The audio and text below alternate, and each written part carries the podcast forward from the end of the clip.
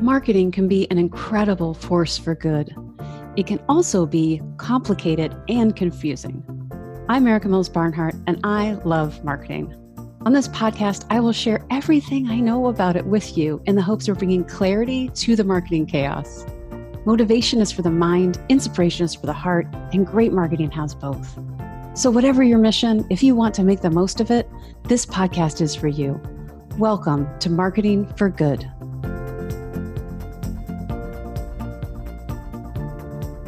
It was, in some ways, probably inevitable that I would end up doing this very episode on the Marketing for Good podcast, an episode where I boldly claim that culture eats marketing for breakfast or lunch or brunch or whatever meal you want to slot in there. Now, before we go any further, I want to say two things. One, this is part one of a series of podcast episodes that are going to be related to a new ebook I wrote called Recharge Energize Your Employees One Word at a Time which you can download at claxonmarketing.com backslash recharge. I'm going to talk more about that ebook in a little bit, but just know that that is something new and for you, which you can download for free. Okay, number two is just because culture eats marketing for breakfast doesn't mean marketing isn't important. It's as needed and important as ever, especially, especially when the marketing advances diversity, equity, inclusion, access, all the things we've talked about all along on the Marketing for Good podcast. But think about this this type of marketing can only happen in a culture that really, truly values those values. That doesn't just mamby pamby, pay lip service to them, but really, really lives into them. This idea about culture being super important may sound familiar. And that particular phrase was made famous by Peter Drucker when he said culture eats strategy for breakfast. So just like I'm not saying marketing is important, Drucker wasn't saying that strategy isn't important. Obviously it is. What he meant was organizational culture was a clearer and more dependable path to success than strategy. And that's what I'm echoing with this, right? That organizational culture, workplace culture is a clearer and more dependable path to success than marketing alone. Marketing actually can't really achieve its full potential if it isn't supported by by culture, right? That that lives into the values. So the interplay between culture and language and words and communication has been on my mind recently. I, I, you know, I have always fundamentally been hired by clients who need to find words, different words, better words, more inspired words, whatever the words. It's always been about words. Words help you communicate. Words become sentences that become messaging, etc. So really what I've been doing all along is helping clients find words to communicate more effectively. There's nothing new there. I just happen to do that in what we refer to as marketing. So here's what I noticed recently and got me thinking about the influence of culture on marketing and the relationship between communications and workplace and organizational culture. Oh my God, that was a really long sentence. Can we also pause since I'm already deep into this sentence and say the term workplace right now is very intriguing, right? Like workplace, the place of work. It's always, I think that mind share is like the physical workplace. So anyway, as a word nerd, along with you, my fellow word nerds, I, I'm I'm intrigued to see how that might evolve. This idea of workplace. Anyway, okay. Here's what got me thinking about it. I first started consulting 18 years ago. 18 years ago. Who's counting? I mean, aside from me. And when I started out, I was hired mainly by folks in the marketing, development, you know, sales departments, not folks in the C suite.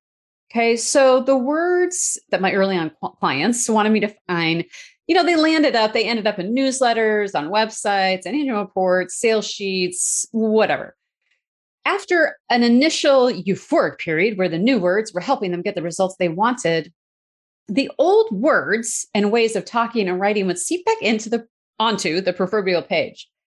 And this happened again and again and again. It was really fascinating to me and also kind of frustrating because it's like if that was working you know why backtrack it, it like left me flummoxed so over time i started working with executive teams you know ceos coos executive directors et cetera and they would reach out they would reach out because they couldn't explain what they did or, or why they did it. They couldn't explain that, uh, you know, about the organization or the company. And they, they definitely couldn't do that clearly and compellingly. So the bulk of my work has really become crafting what you've heard me, if you've listened to this podcast before, as identity statements. So mission, vision, values, and purpose statements. I did a deep dive on identity statements in episode 27, so you can listen to that for more specifics if you're if you're interested in digging in on that. So are these statements handy for marketing? Heck yeah, they are. They are door openers. They succinctly and compellingly explain what you do, why you do it, for whom, as well as clearly defining the principles that guide your work, AKA your values. They're an organization's way, really, of putting a stake in the ground about what you care about, what you stand for, and based on that, what you do and how you do it. In other words, identity statements describe culture. Interestingly, I was I was thinking back on this. I can't think of a single time when somebody has reached out and said, "Erica, we need your help to, you know, we need you to help us describe our culture."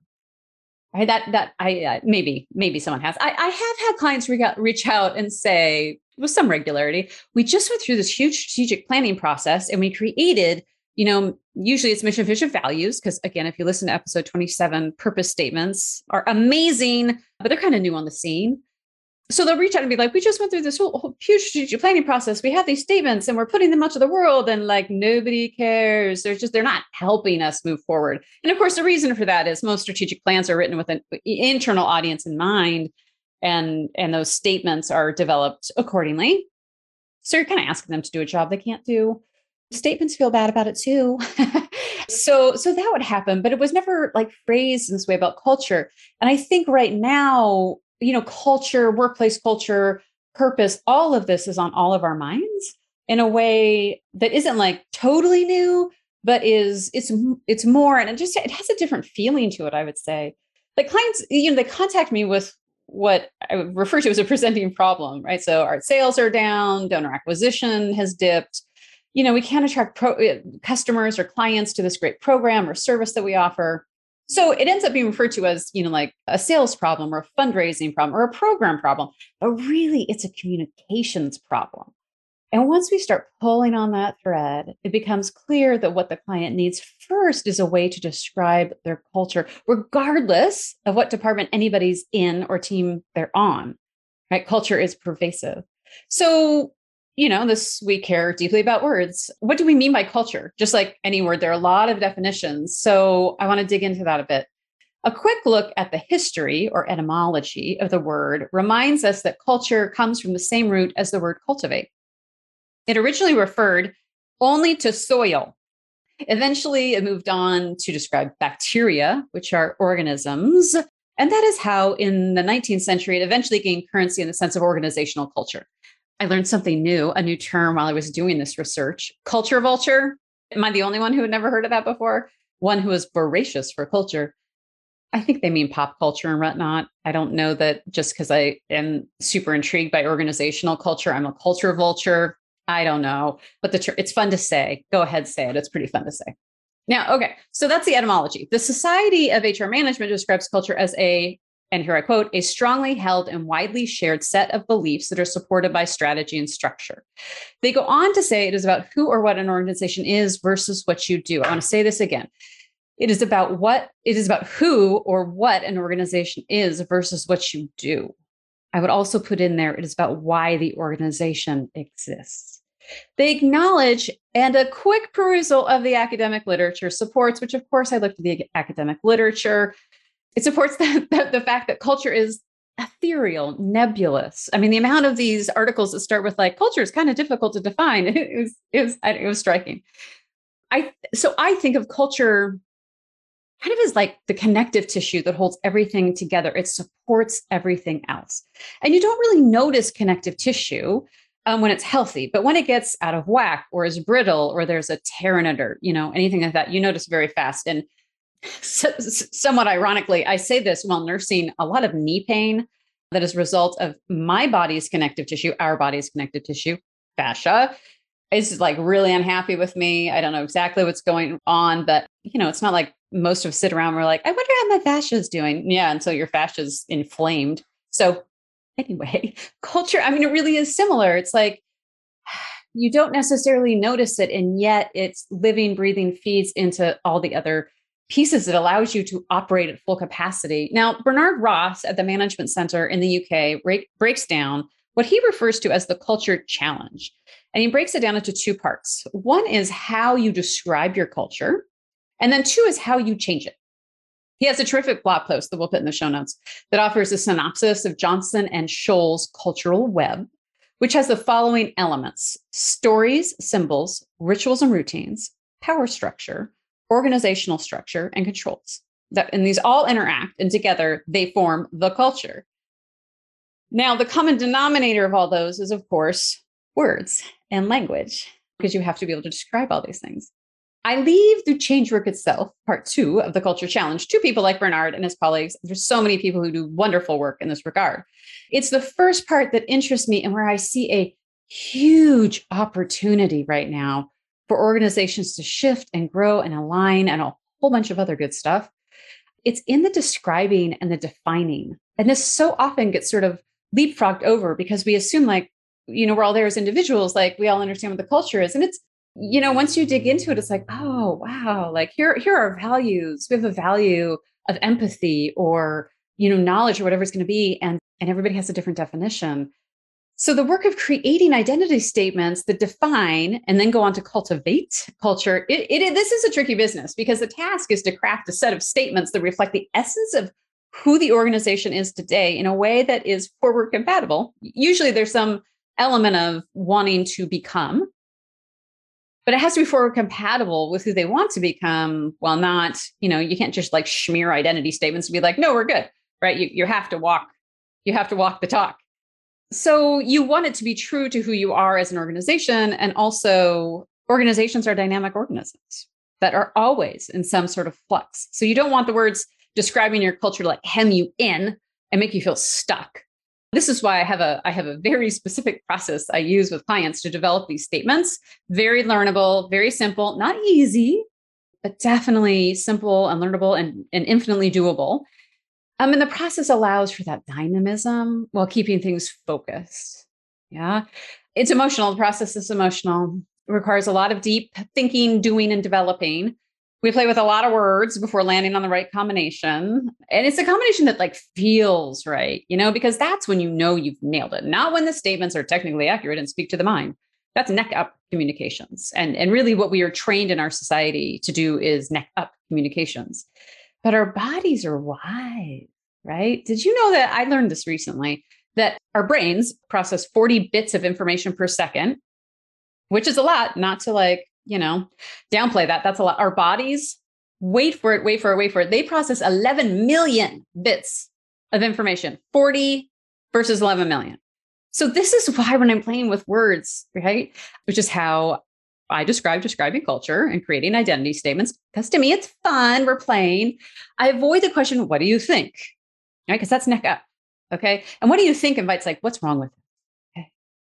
Uh, and obviously you want to use discernment, but like I favor questions like, how does that land for you? Or like just straight up when you read that or hear that, how does it make you feel?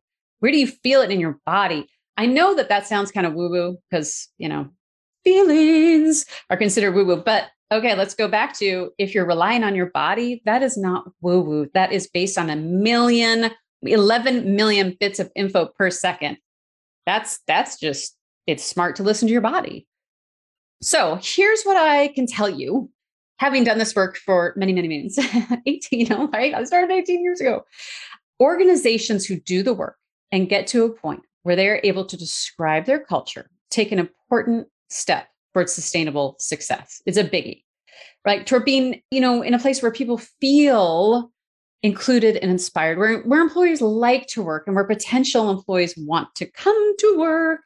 But the ones that really derive the full value and benefit of having done that work are the ones that create the opportunity for employees to personally connect with the culture. And this can look a whole bunch of different ways. I've, I've gotten to do all sorts of fun stuff with clients around this. But one thing has to be in place before connecting with culture can happen employees need to have their batteries sufficiently fully might be, you know, too high a bar, although that would be ideal, but your batteries have to be sufficiently charged for you to be open and create that space to be like, how does my how do I feel about the values of, of this organization, the purpose of this organization? I mean, let's be honest, all of us need to recharge a bit, right? The past few years have been rough. Let's just call it rough. and like I've never heard anybody say, have you heard anybody say like what we really need is a culture where people feel burnt out? You know, we, we say things like we want them to work hard, but they're not like, no, we really want them burnt out. That's what we're going for. And yet, when we go through a period, especially the, the, period that we've been through over the past couple of years, unless you're super intentional, that's often where you end up. It's where so many organizations have ended up. And, you know, this is one of the reasons for not the not the sole reason, but a big reason for the great resignation. People just leaving their their jobs in droves. So you want to create that space so that your employees can can connect with pers- with personal purpose. This is why I wrote an ebook called recharge about energizing like allowing your your creating space and opportunities and like offering really it's very tactical you know it's practical. Anybody who knows me and my work like yes yes it has sort of this academic bent. And then let's get practical because the the change and the momentum comes in the application of all of it. So again you can download the book and read it. It's short it's a shorty but it is it, it packs a punch um, and in there, I talk about about how how do you create a purpose statement as a person, personal purpose statement. So my friend and colleague, Dr. Akhtar Badshah, who I've had on the show, and he wrote the book, The Purpose Mindset. We've now helped hundreds of people, from executives to students, all points in between, write their personal purpose statement it's such a cool process you know? It, i mean it really comes down again I lay, I lay it all out in the book so you can go take a look but i mean it is, it is really straightforward. You can do it in 10 minutes or less. It does not need to be hugely time consuming. Everybody is busy but a lot of magic happens at the intersection of personal identity and organizational identity and culture. I just cannot recommend enough that that step that piece of the process of creating culture. So the great resignation rages on, right? And I don't know if you saw the McKinsey report from 2021. They found that 82% of employees rely or want their employer to give them a sense of purpose. 82%. And they go on to say quite bluntly that unless you help your employees connect to purpose, you'll watch them leave. And I quote from the title of the report. So now, I mean, this is the time, right? It's an important time to revisit culture. And simultaneously, we have to be like, oh my God, culture, uh, that sounds like a heavy lift. And this is again like getting energized any way you can. And once you get the insights that are in the ebook, like, oh, wow. Wow. In some ways, it's as simple as we can just change a word, right? We can just change a word. So, again, we're going to go into this. There's three C's in the book. So, like three steps to energizing yourself, recharging your batteries. I just, you know, I honestly believe that one of the best investments any company can do right uh, can can make right now is one in those identity statements, and two in in energizing their their employees. Am I biased? Probably, but I've had the great good fortune to see the impact when this work is done. So, as I've said in past episodes, and I went into in some with passion and in detail in episode 41, words matter because they are matter. They have physicality, they carry energy. So find words, and you can. There's so many words out there that create the cultural energy you want, right? Right now, you may be like, again, mm, Erica, I like, I'm just trying to get through every day. I get it. I'm there with you, right? Like, I get I get charged up talking about recharging through words, of course, but I, I'm there with you, right? And and I'll tell you very candidly, like the reason part of the reason I wrote this ebook is because these are the steps that I took to start recharging my batteries because they were low, very depleted, right? And words are like charging cables, or they can be. So I'm excited to have you read that book. It, it's quick, it's high octane, and you can get it at claxonmarketing.com backslash recharge, right? So in the next few episodes, I'm going to, we're going to walk through the ebook together. I'm really excited about this. So break some things down more because I really, I did want, I wanted to keep the ebook itself like really quick, you know, high level, something that you, something gratifying so that they, it, the read itself would create momentum, which is, it's the, th- the third C. I'll just out that, which is creating momentum. But I want to go in, you know, dig in a bit more with you. So go download your copy and then follow along over the coming weeks. Thank you. Thank you. Thank you for all the work you do in the world. Thank you for listening. If you liked this episode, would you take a second to rate and review it? It would it would mean a ton to me. It means more people getting to hear about the power of words, how marketing can be a force for good, and all those things. Never forget you're amazing. Never forget it. Do good, be well, and I will see you next time. Thanks for listening to the Marketing for Good podcast. If you enjoyed the podcast, please rate, subscribe, review, and share on Apple, Google, or wherever you get your podcasts. If you'd like more information about Claxon University, how to make more impact in and for your organization, or hiring me to speak or coach, go to claxonmarketing.com or reach out at info at claxonmarketing.com. Again, thanks for listening and thanks for making our world a better place.